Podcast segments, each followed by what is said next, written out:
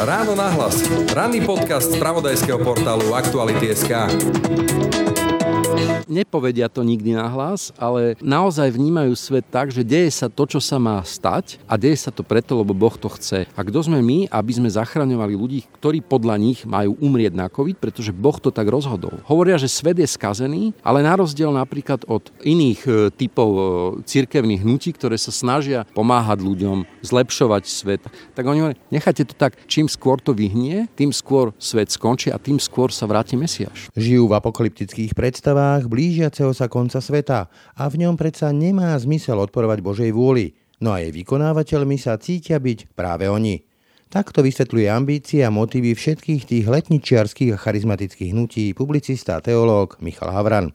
Podľa neho pohrdajú rozumom, pohrdajú kritickým myslením a tým pádom vlastne opovrhujú celým našim svetom, lebo veď i ústami predsa hovorí sám Boh. Letničiari nemajú nikdy žiadne pochybnosti ani o tom, čo hovoria, ani o tom, čo píšu, ani keď rozprávame o politickom kontexte. Robia chyby? Je to v poriadku, pretože oni plnia... Z plánu? Je to súčasť plánu. Oni stále naplňajú Božiu vôľu a hovoria, že oni vlastne jediní ju poznajú, tú Božiu vôľu. Chlora buanda salarabanda larabuanda rabanda. Nám dnes síce môže znieť smiešne, ale o čo všetko týmto letničiarským hnutiam politicky ide? Došlo by k nastoleniu nového režimu, podriadil by sekulárny charakter štátu, republiky, všetkých rozhodovacích orgánov, organizácií, ich náboženskému videniu sveta a samozrejme, že by musel prikročiť aj k prenasledovaniu a perzekúcii svojich odporcov, pretože inak to nejde. Kto sú teda tí, ktorí vraj v mene samotného Boha chcú meniť naše zákony? Kde premení ich presvedčenie, že na ich strane je Boh? No a prečo sú vlastne naše cirkvy tak posadnuté témou sexuality a vymedzovanie sa voči tým, ktorí sú iní? V dnešnom ráno nahlas na to odpovie publicista a teológ Michal Havran. Pekný deň vám želá Braň Robšinský. Počúvate podcast Ráno na hlas. Pri mikrofone vítam Michala Havrana. Ahoj Michal. Ahoj Braňo, ďakujem za pozvanie. Dobrý deň. Na úvod taký krátky citát zo sociálnej siete, ktorý si napísal. Ešte nikdy nebolo Slovensko od čias ľudákov ovládané politickou teológiou tak, ako sa to deje dnes. Kľúčových politikov ovláda nezáujem o prítomnosť a eufória z pofidérnych scenárov budúcnosti. Z čoho pramení tá tvoja obava z ako to správne nazvať, vplyvu, Palo Hardoš to kresťanistov, asi musím najskôr objasniť ten pojem politická teológia, pretože on nie je veľmi známy a rozšírený. Je to pojem, ktorý zaviedol do modernej politickej a teologickej praxe nemecký legalista, ktorý síce neskôr sa bohužiaľ stal sympatizantom NSDAP, pán Schmidt, ale v zásade hovoril alebo vysvetloval, že je veľmi dôležité, aby boli krajiny moderné európske ovládané niečím, čo v grečtine nazývame to katechón. To je podstatné meno a zároveň je aj slovesom, ktoré znamená že musí byť niekto, kto pripravuje odstránenie prekážky na príchod Mesiáša. Je to citát z apokalyptického listu, druhého listu tesalonickým. Je tam taká veľmi malá pasáž o blížiacom sa konci sveta. Je to tak ako v stredoveku tie chiliastické hnutia, ktoré akože už príde Ježiš znova? Karl Schmidt e, si ako prvý významný súčasník náš, napriek tomu, že to písal pred druhou svetovou vojnou, všimol, že tento biblický citát do veľkej miery určoval vtedajšiu politickú teológiu. On ju samozrejme vzťahoval aj na Tretiu ríšu a dokonca tvrdil, že bez katechónu, teda bez toho, kto pripraví Mesiašov príchod, je Európa stratená. Samozrejme neskôr vo svojom ideologickom omyle vzťahol úlohu katechónu, teda takého pripravovateľa návratu Mesiaša na Tretiu ríšu a to bol samozrejme aj koniec jeho akademickej kariéry. Nebudeme ho lutovať, pretože sám predtým udával židovských kolegov z nemeckých univerzít a dokonca neskôr potom tvrdil, že sa s nacizmom rozišiel. To je iba krátka parentéza, aby som sa dostal vlastne k tomu. K tomu dnešku, Slovensku. My máme takú skúsenosť ako Slovensko s politickým klerikalizmom vo osobe Jozefa Tisa, alebo taký, že rímsky katolík, klasika to poznáme, však v zásade je to súčasť našej kultúry. Teraz sme ale konfrontovaní s takými podivuhodnými bizarnosťami, ako hovorenie jazykmi, to chloral banda, či daj mu múdrosť, daj mu múdrosť, tých tzv. letničiarských rôznych spoločenstiev. Čo sú to za hnutia? O čom ide? Tieto hnutia e, poprvé nie sú veľmi homogénne, majú extrémne množstvo aj kultúrnych, aj civilizačných inšpirácií, pretože veľká časť z nich je veľmi agilná a aktívna napríklad na latinskoamerickom kontinente, ďalšia časť je extrémne prítomná v Afrike. A práve na týchto dvoch kontinentoch už sa vyznačujú aj istou politickou silou asi najvýznamnejší predstaviteľ dnes politicky, ktorý stojí na čele významnej krajiny, je Bolsonaro, prezident eh, Brazílie, ktorý je notorický spochybňovač covidu, notorický spochybňovač akékoľvek liečby proti covidu, napriek tomu, že sám ochorenie prekonal. Vieme veľmi dobre, že Brazília je na tom teraz momentálne asi najhoršie na svete, ak sa nemýlim. Je to niečo také ako taký maltuzianizmus, že vlastne tých vyvolených si Boh ochráni a tých ostatných nech vezme čert, keď to poviem takto natvrdo. Lebo som sa s tým stretol napríklad u niektorých antivaxerov, ktorí tiež svojho času ako výrazne sa angažovali v rámci kresťanstva a ja tam cítim nejak tak latentne, ako keby takýto, že Boh má svoje plány a tých spravodlivých si ochráni. Keď to porovnáš napríklad s jeho vistami, ktorí odmietali dlhé roky transfúziu krve, pretože tvrdili, že poprvé je to cudzí prvok v ľudskom organizme a po druhé, ak má človek zomrieť, tak to znamená, že Boh rozhodol, aby človek zomrel a netreba sa liečiť človeka, proste znamená priečiť sa Božej vôli. Toto je vzťah, ktorý má žiaľ aj veľká časť, veľká časť charizmatikov a letničiarov, teda ľudí, ktorí veria tomu, že sú ovládaní darmi ducha, ducha svetého, ktorý mal v kresťanskej tradície v biblickej zostúpiť na kresťanské zbory počas letníc. Je to dodnes významný, významný kresťanský sviatok, ale na rozdiel od mnohých tradičných katolíckých, ale aj reformovaných cirkví, ktoré tvrdia, že dary ducha skončili vlastne biblickým obdobím a už nepokračujú, tak letničarské hnutia tvrdia, že sú stále schopní nejakými zvláštnymi vyvolávacími operáciami. Hovorenie jazykmi? Napríklad hovorenie jazykmi, spoločné modlitby, také veľmi extatické, ktoré vidieť v tých chrámoch ľudia častokrát, ktorí to vidia, tomu nerozmejú, pretože súčasťou toho môžu byť napríklad aj liečiteľské obrady, vyháňanie démonov z členov spoločenstiev. A to všetko sa deje vo viere, že konkrétny kazateľ letničiarský alebo charizmatický je práve ovládaný Duchom Svetým a teda priamo sprostredkúváva Božiu moc v prípade liečby, posadnutosti v úvodzovkách alebo v prípade nejakých závažných rozhodnutí pre to náboženské spoločenstvo.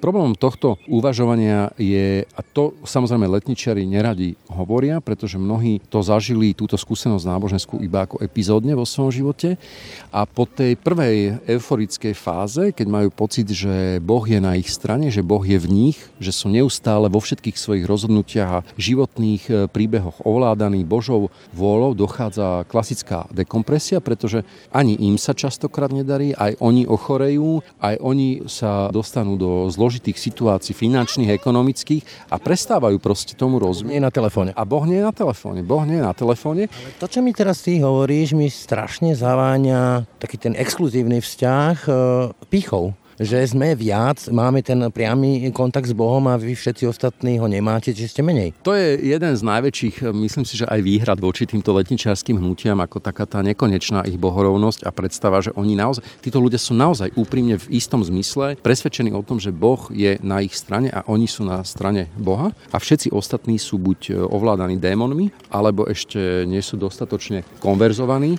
alebo sú v situácii, keď sa majú pripravovať na prijatie Božej moci.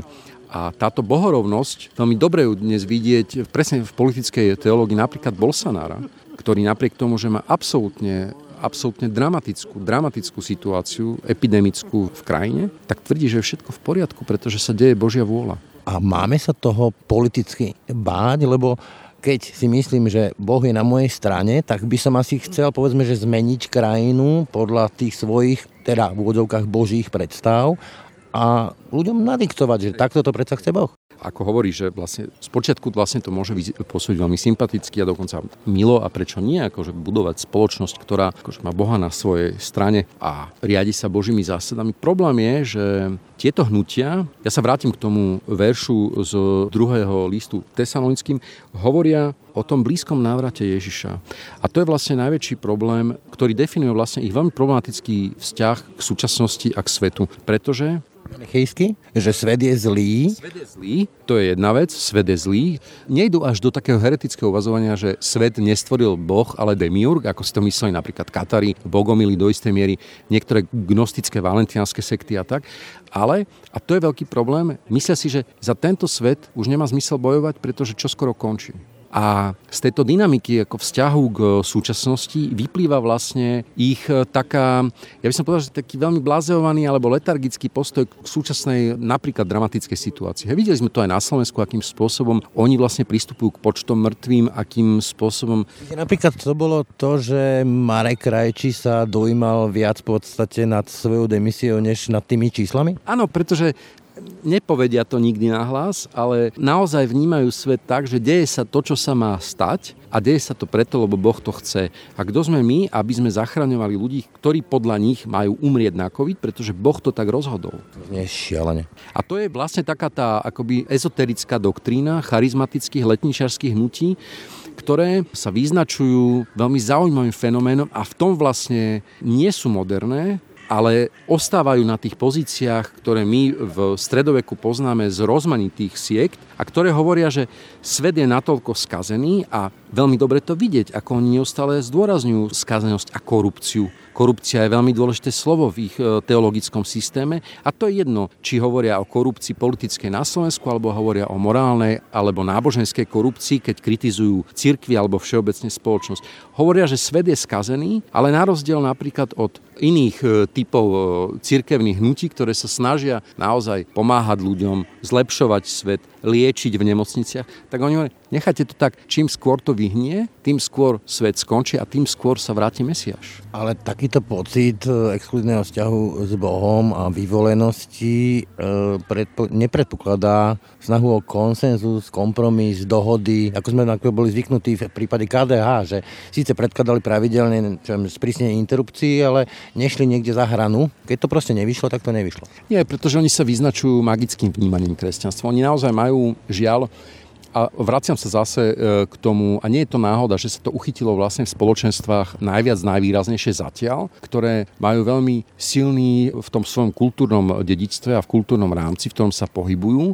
Sú to krajiny Latinskej Ameriky a Afriky, ktoré ich staršia náboženská skúsenosť je magická a šamanská. Pretože sa naozaj verí v isté schopnosť ako magickej operácie, ale už na mieste klasického kultúrneho prejavu nejakého šamana, liečiteľa alebo šamana, ktorý sa pretransformuje do jaguára alebo pumy, ako to je pod vplyvom niektorých psychotropných látok v latinskoamerických kultúrach, už je nástrojom modlitba kresťanská. A tá sa používa poprvé ako nástroj na diskreditáciu svojho oponenta, pretože nikto nevie toľko biblických veršov ako letničiari. Existuje dokonca aj bonmot, ktorí hovoria, že vedia ich viac, ako je napísaných v Biblii. Ježišovskejší než Ježiš. Samozrejme, pretože to sú ľudia, ktorí naozaj postupujú ako keby ja by som to nazval také, že letničiarske karaoke. Proste oni naozaj na všetko odpovedajú biblickými veršami, ako keby im to stále proste išlo z nejakej čítačky v hlave ale častokrát, bohužiaľ, vôbec nerozmejú tomu kontextu, v ktorom tie texty vznikli. A veľmi dôležité je povedať si, že odmietajú vlastne celú tú teologickú tradíciu modernej Európskej univerzity, ktorá že Božia, císarovi císarova. To je jedna vec, ale z, z, pohľadu, z pohľadu metódy e, skúmania náboženských textov, aj my na fakulte sme sa učili, aj dodnes sa to stále učí na teologických fakultách, že Biblia nie je pravda, ale v Biblii je pravda. Že obsahuje pravdu. To znamená, že nie všetko. Interpretujeme ju. Volá sa to historicko-kritická metóda, to znamená, že snažíme sa tie texty dať do istého historického kontextu, do istého politického, spoločenského kontextu v danej dobe. Vieme napríklad, že autor autormi biblických textoch sú živí ľudia, ktorí boli takisto omylní, ktorí si takisto vymýšľali, ktorí takisto fabulovali, že napokon samotná církev s tým mala problém a musela niektoré texty vyraďovať na rôzne... Vlastne jednoducho povedané, Bibliu nepísal sám Boh, ako si to povedzme myslia niektorí moslimovia, ale písali ju ľudia inšpirovaní Bohom. Tak to je to presnejšie? Presne tak a reformačná tradícia dokonca hovorí, že Biblia je ako svedectvo o viere ľudí a nie o Božích úmysloch, pretože tie sú predsa pre nás nepreniknutelné, nevieme ich skúmať. A to je vlastne ten problém, keď si spomenul píchu, tak myslím si, že v tomto oni najviac narážajú, pretože naozaj tvrdia, že a to častokrát vidíš aj na tých rôznych poslancoch, na tých, ako, ktorí sú z rôznych strán dnes v parlamente, ktorí stále hovoria, oni hovoria ako v množnom čísle a stále hovoria, že oni vedia, čo si myslí Boh a čo chce Boh so slovenskou spoločnosťou. Tí, pre ktorých je ešte aj pápež eh, heretik, liberál?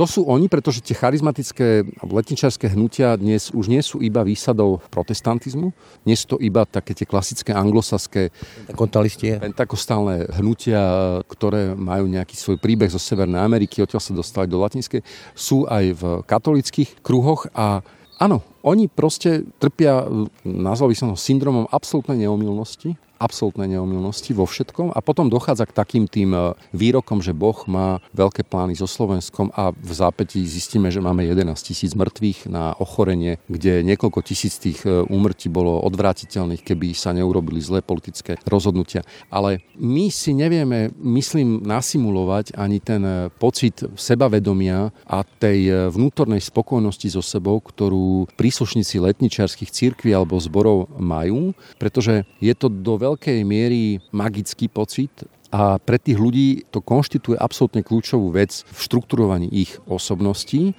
Pochybnosti. Absolútna. Absolútna strata pochybností. Luther bojoval s tými pochybnosťami na hrade? Nie, letničiari nemajú nikdy žiadne pochybnosti. Ani o tom, čo hovoria, ani o tom, čo píšu, ani keď rozprávame o politickom kontexte. Robia chyby? Je to v poriadku, pretože oni plnia... Plánu? Je to súčasť plánu. Oni stále naplňajú Božiu vôľu a hovoria, že oni vlastne jediní ju poznajú, tú Božiu vôľu. Takže je to vlastne zapekli tá situácia s nimi rozprávať. Vrátim sa k tej európskej tradícii, ku ktorému dospela civilizácia v Európe po takých strašných veciach ako 30-ročná vojna, na Slovensku príbeh Jozefa Tisa a genocída vlastných občanov, oddelenie štátu a církvy aj církev to má zadefinované v tom, že cisárovi čo je cisárovo a Bohu čo je Božie. Ale ja sa teda vrátim k týmto hnutiam, aká je ich predstava o politike. Ty spomínaš také dva zaujímavé príklady, desivé príklady, Savonarola a Cromwell. Áno, myslím si, že finálnou fázou letničarských hnutí je nastolenie teokratického modelu spoločnosti. Pre tých, ktorí si to dnes už nevedia predstaviť, ale chceli by nejaký príklad, tak pripomeniem napríklad hnutie Moláhov a Chomejnyho režim v Iráne, kde jedno náboženské hnutie, jedna odnož islamu kontroluje od jadrového programu cez výdaj občianských preukazov a vodičákov až po potraviny, ktoré sú povolené v obchodoch absolútne všetko.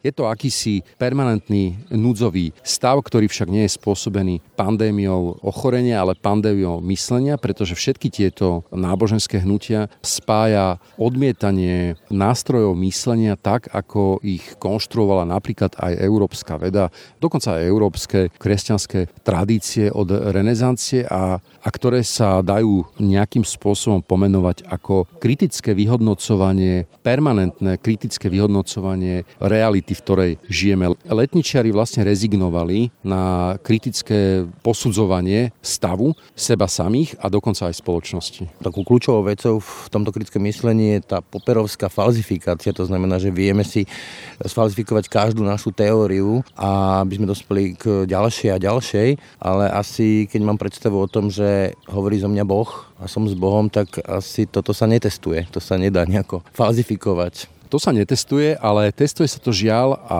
tie príbehy sú naozaj smutné a na psychiatrických oddeleniach je množstvo ľudí, ktorí prešli letničiarskou skúsenosťou pretože začínali tým euforickým pocitom, že ich život je zrazu v poriadku, pretože sú pod Božou ochranou a sú nezničiteľní a nesmrteľní.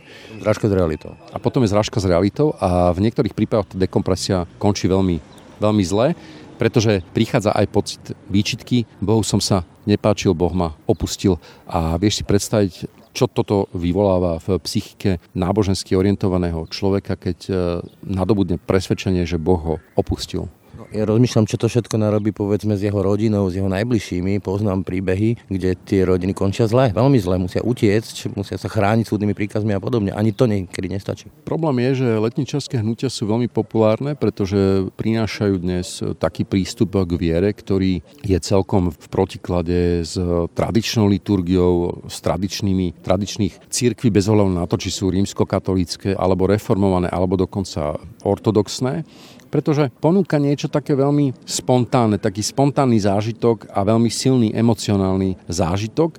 A všeobecne všetky letničiarské hnutia hovoria, že rozum je v skutočnosti nepriateľom človeka, je nástrojom pokušenia a je nástrojom jeho pádu a preto sa neustále treba oddávať hovoreniu jazykov, exorcizmu spoločnému a spoločným modlitbám, pretože vtedy je rozum vlastne vyšachovaný. Keď sa ešte vrátim k tým príkladom, ktorý si spomínal Savonarola, Cromwell, tamto možno potom zaradiť aj takú tú permanentnú snahu o sprísňovanie interrupcií, čo by som ešte chápal, lebo tam sa môžeme baviť o živote, potenciálnom živote, ale povedzme to kecanie do toho, čo je rodina, kto je rodina, kto už nie je rodina, myslíme LBGT, vzťahy a podobne? Myslím si, že toto u nich pochádza vlastne z tej, z tej bohorovnosti. Jednoducho Vieš, keď by si ty nadobudol pocit, že si Božím hovorcom a že Boh je na tvojej strane, tak automaticky všetko, čo robíš, vlastne je najlepšie na svete. Všetko, čo si myslíš, je najlepšie na svete. Čiže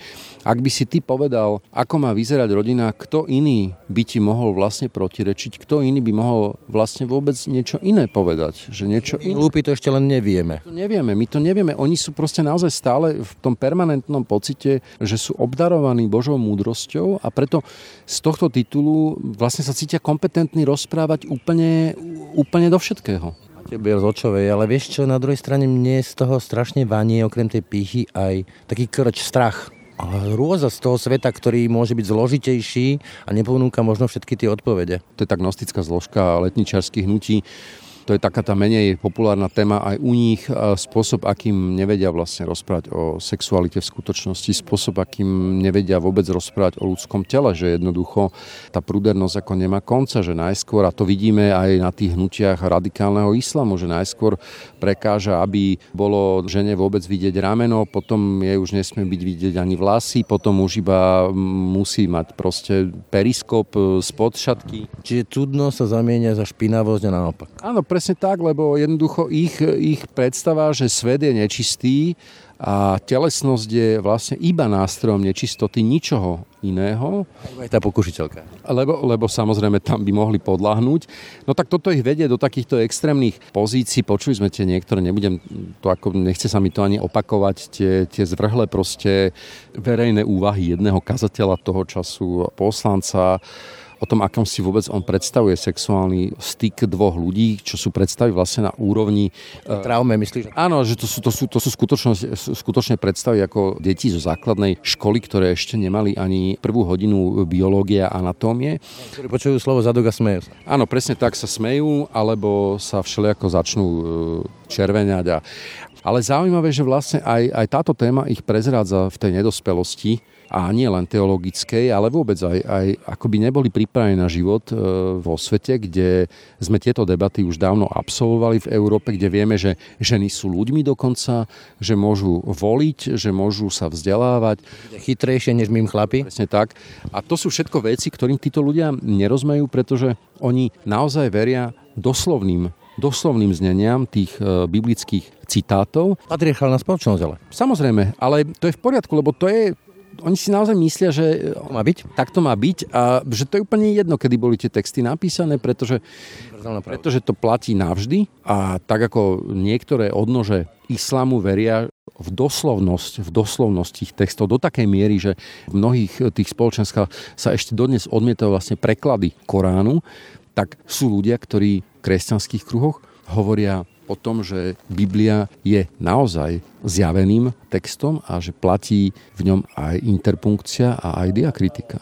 Kabalistické myslenie, ale Ale ako si potom máme vysvetliť ich, e, sme to videli nedávno pri hlasovaní o tom, čo je rodina, kto je rodina, za návrh Kotlebovcov, tak tu, však oni to aj priznali, pani Hatraková napríklad e, v podcaste mi hovorila, že oni cítia keby nejaké spoločné nejaké body, možno málo, ale cítia hodnotového sveta s Kotlebovcami. Ja neviem, či si títo ľudia, či vôbec poznajú hodnotový svet neonacistov slovenských v skutočnosti.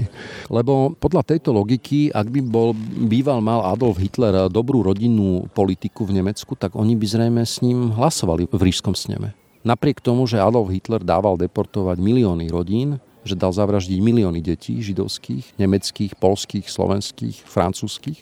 A táto neschopnosť, ktorá súvisí vlastne s tou nedospelosťou vo vnímaní sveta, vo vnímaní nielen sexuality, o ktorej sme rozprávali, biblických textov, o ktorej sme rozprávali, ale vôbec vyhodnocovať si potenciálne nebezpečenstvo radikálov, neonacistických radikálov a tvrdiť, že s nimi máš nejaké, nejaké hodnotové prieniky, tak potom sa treba opýtať, že možno naozaj v prípade, že by tu došlo k vojenskému konfliktu, títo ľudia by sa možno pridali na stranu takýchto ľudí. A to je podľa mňa veľmi vážne, lebo to ich hlasovanie presne týmto smerom išlo. A to sa netýka len týchto letničiarských e, poslancov, ale týka sa to aj ďalších poslancov, ktorí z vypočítavosti zvihli ruku za, za návrh, ktorý je otvorene segregačný, otvorene diskriminačný, otvorene neludský, otvorene antihumánny. A áno, ak toto sú...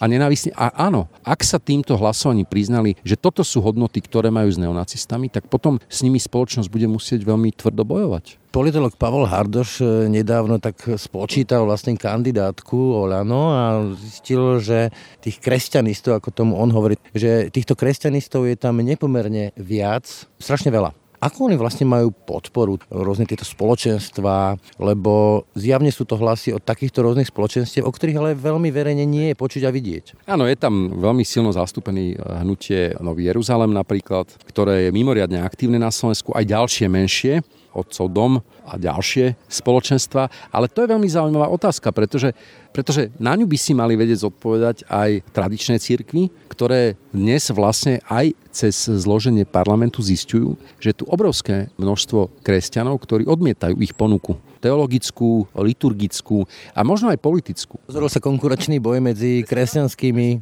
Pretože a nie náhodou sme videli počas sčítania obyvateľstva, akým frenetickým spôsobom sa všetky cirkvy snažili do toho zapojiť, pretože zdá sa, že, že majú signály o tom, že ten pokles v cenze bude opäť veľmi výrazný praktizujúcich kresťanov, ktorí sa hlásia k tradičným církvám a to, že oni dnes nevedia oslovovať tento typ e, kresťanov, ktorý má svoje politické ambície, ale napríklad mu prekáža, a to je veľmi príznačné pre ľudí, ktorí sa napríklad stretli v poslaneckom klube Olano, že odmietajú, odmietajú vo svojich politických postojoch istú spolúčasť mnohých významných cirkevných predstaviteľov s politickým mainstreamom. Jednoducho spôsob, akým tu cirkvy si robili svoje dohovory a akým spôsobom si libova, e, lobovali za svoje legislatívy aj v predchádzajúcich vládach, vytvorilo u veľkej časti veriacich ľudí na Slovensku pocit, že cirkvy sú dnes politickou stranou a časť z týchto kresťanov sa preto odklonila do týchto letničiarských spoločenstiev. Takže čistejšie cirkvy, nezašpinené koketériou s mocou. Korupcia znovu ten leitmotiv u nich je veľmi silný. Považujú za skorumpované nielen politické strany a politický režim, ale aj církvy.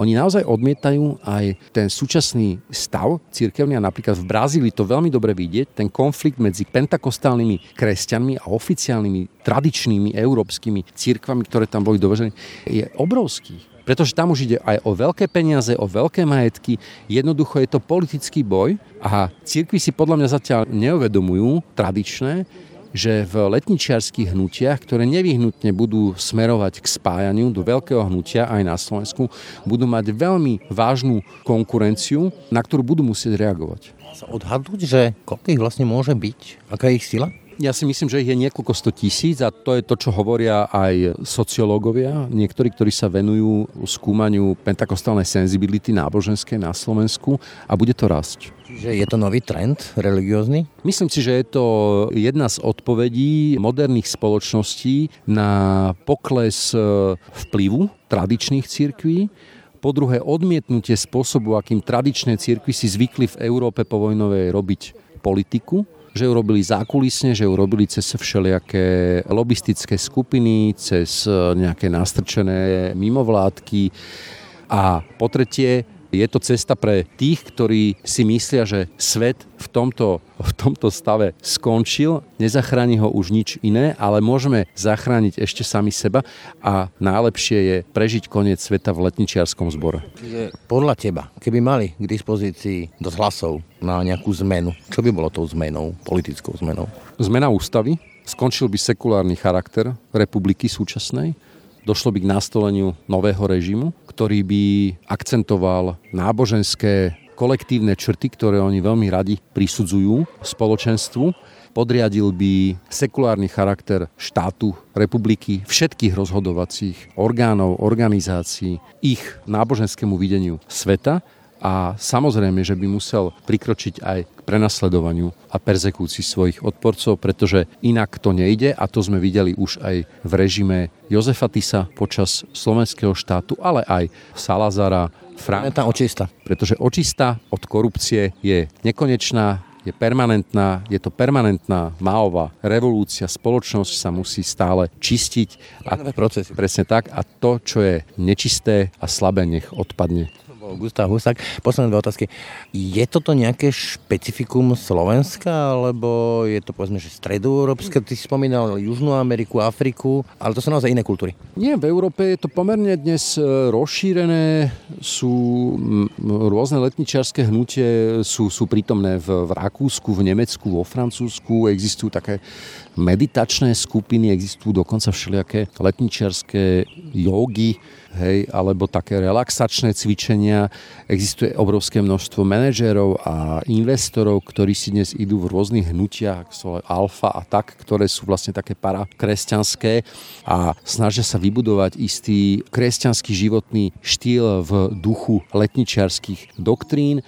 To znamená, že snažia sa suplovať totálne nový alebo ponúknúť im totálne nový životný štýl, tak aby ľudia ani počas svojich voľných chvíľ, počas svojej rekreácie nevychádzali vlastne z tohto letničiarského prostredia. A New World. Je to presne tak ako si povedal. Sám si spomínal tradičné cirkvy a ich metódy. Ako si máme vysvetliť e, takúto posadnutosť e, aj tých tradičných cirkví, či už to rímsky katolíci, alebo povedzme, že vieme, čomu čelila farárka Polcková po rozhovore, čo som s ňou mal o tom, že Ježiš možno príde druhý raz ako gay, alebo rómska žena. A keď si to porovnám, neviem, vo Švedsku majú lesbickú biskupku v Nemecku požehnávajú v niektorých e, oblastiach rovnako pohľavným vzťahom. U nás je to proste apak je satanas. No ke... Zli sme niekde? Alebo?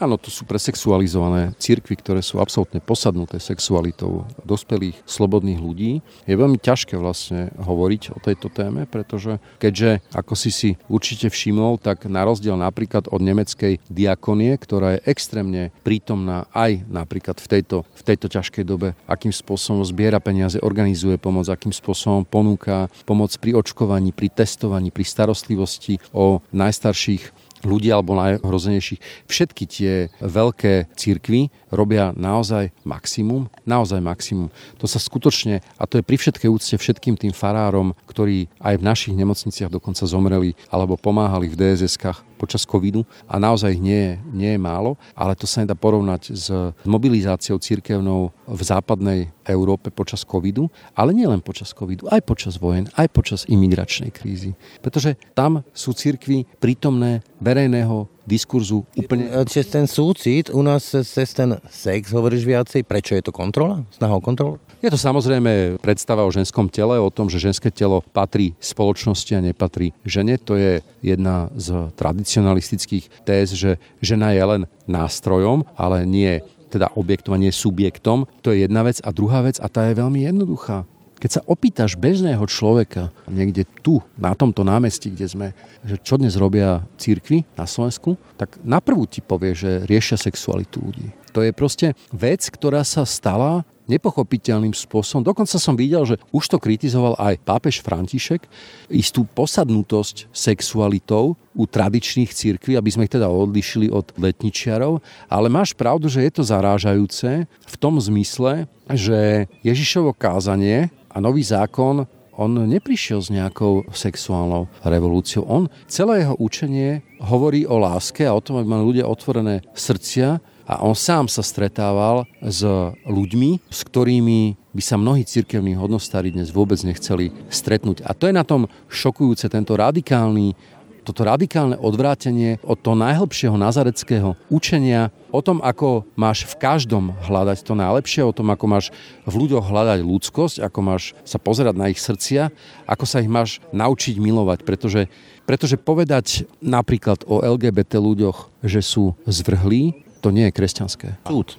To je samozrejme súd, je to predsudok, je to do veľkej miery aj hlúposť. Treba si to priznať, že mnohé tie veci, ktoré dnes produkujú mnohí farári a kazatelia, sú, sú žalostné. Sú žalostné svojim obsahom, svojou formou, že tí ľudia proste nemajú na to, aby sa prihovárali verejne. Dnes ten priestor majú, ale ja verím, že toto je iba epizóda a Slovensko sa čoskoro zaradí k normálnym, normálnym krajinám, kde sa na ľudí nebudeme pozerať cez s kým, s kým žijú pre Boha. Ale neobávaš sa toho, že bývalý premiér, keď skončí pandémia budú sa hľadať nejaké nové veľké témy, nové atomovky, tak sa uchýli k takýmto témam, týmto kontroverzným typu LBGT a podobne?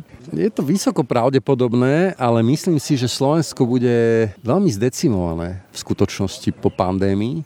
A verím, že, verím, že nebude na to priestor, pretože čo dnes potrebujeme všetci, je pomôcť si naozaj. A pomôcť si, lebo to sú skutočné veci. Skutočné veci sú to, že tu ľudia mali 4-5 e, mesiacov pozatvárané obchody, že tá pomoc proste neprichádzala tak, ako mala, že vôbec už nebola na takej úrovni, ako by mala byť vo vyspelej európskej krajine. Že sa tu diali popri tom totálne komické veci, ktoré sú nedôstojné, aby sa diali v európskej krajine a verím, že predsa len sa tam nájdú ľudia, ktorí sa pozbierajú a povedia si, že robme toto, prosím vás, nerobme, nerobme tu nejakú apokalyptickú sexuálnu revolúciu, pretože tu žije 5 miliónov ľudí, možno nás bude viac po sčítaní, ktorí majú úplne iné starosti ako nejaké sexuálne obsesie, skupín presvedčených, že koniec sveta je blízko. Toľko publicista, teológ Michal Havran jeho exkurzia do tohto bizarného sveta náboženských predstav. Ďakujem. Ďakujem pekne, všetko dobré. Ráno nahlas. Ranný podcast z pravodajského portálu Aktuality.sk. Naše podcasty vznikajú vďaka vašej finančnej podpore. Môžete nás podporiť cez službu Actuality Plus už od 99 centov za týždeň alebo od 3,60 za mesiac. Všetky možnosti nájdete na webe Actuality.sk lomka plus. Tak to bolo dnešné ráno na hlas. Pokoj v duši želá Brane Dobšinský. A naozaj, daj nám múdrosť. Všetky podcasty z pravodajského portálu Aktuality.sk nájdete na Spotify a v ďalších podcastových aplikáciách.